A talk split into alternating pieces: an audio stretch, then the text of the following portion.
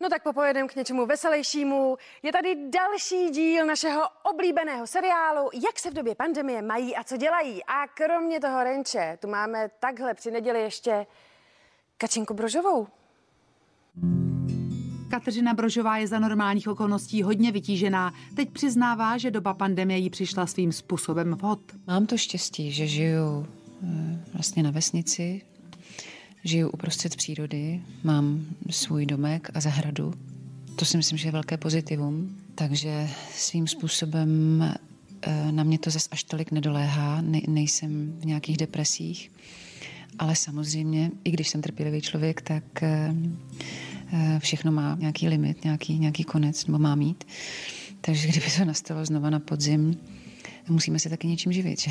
I proto se rozhodla zúročit zkušenosti z umělecké branže a založit si vlastní společnost, pod kterou hodlá pořádat koncerty, divadelní představení, točit klipy, ale i filmy nebo dokumenty. Práci tak našla nejen pro sebe, ale i pro kolegy a rovnou v krásném prostředí Mělnického zámku. Tady je taky vlastně rok úplně prázdno. Za normálních okolností tady proudí lidi a prohlížejí si tohle nádherné prostředí.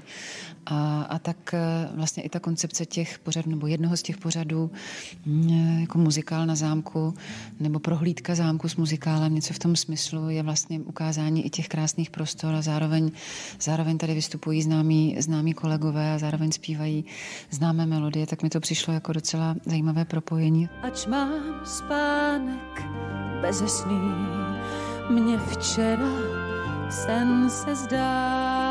Jiří Lobkovic dokonce umožnil přístup i do míst, která nejsou běžně dostupná. Jedním z nich je vysvěcená kaple svaté Ludmily. Eliška Pomořanská vlastně e, svého času před mnoha sty lety vlastnila zámek Mělník. To jsem se dozvěděla až tady. A že dokonce e, založila a postavila kapli svaté Ludmily, která je součástí tohohle zámku. A já tam si zaspívám v rámci našeho, našeho pořadu muzikálového tady na zámku. Si zaspívám noc na Karlštejně právě v té kapli.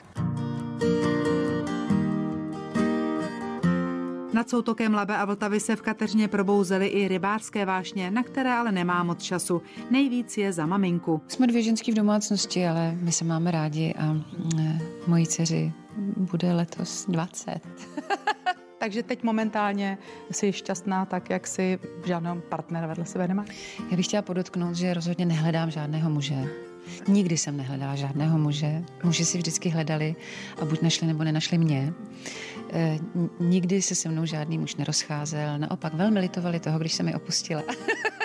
Pokud mi bude to štěstí a radost ještě dáno i v podobě lásky, protože já v životě samozřejmě lásku potřebuju a žádný vztah ani v minulosti, ani v budoucnosti nebyl, ani nebude bez lásky. Takhle já žít s partnerem nedokážu bez lásky. Takže až se to jednou stane, někoho takového potkám, tak vám to ráda oznámím. Ale zatím to tak není a já jsem velmi spokojená a šťastná, tak jak žiju teď.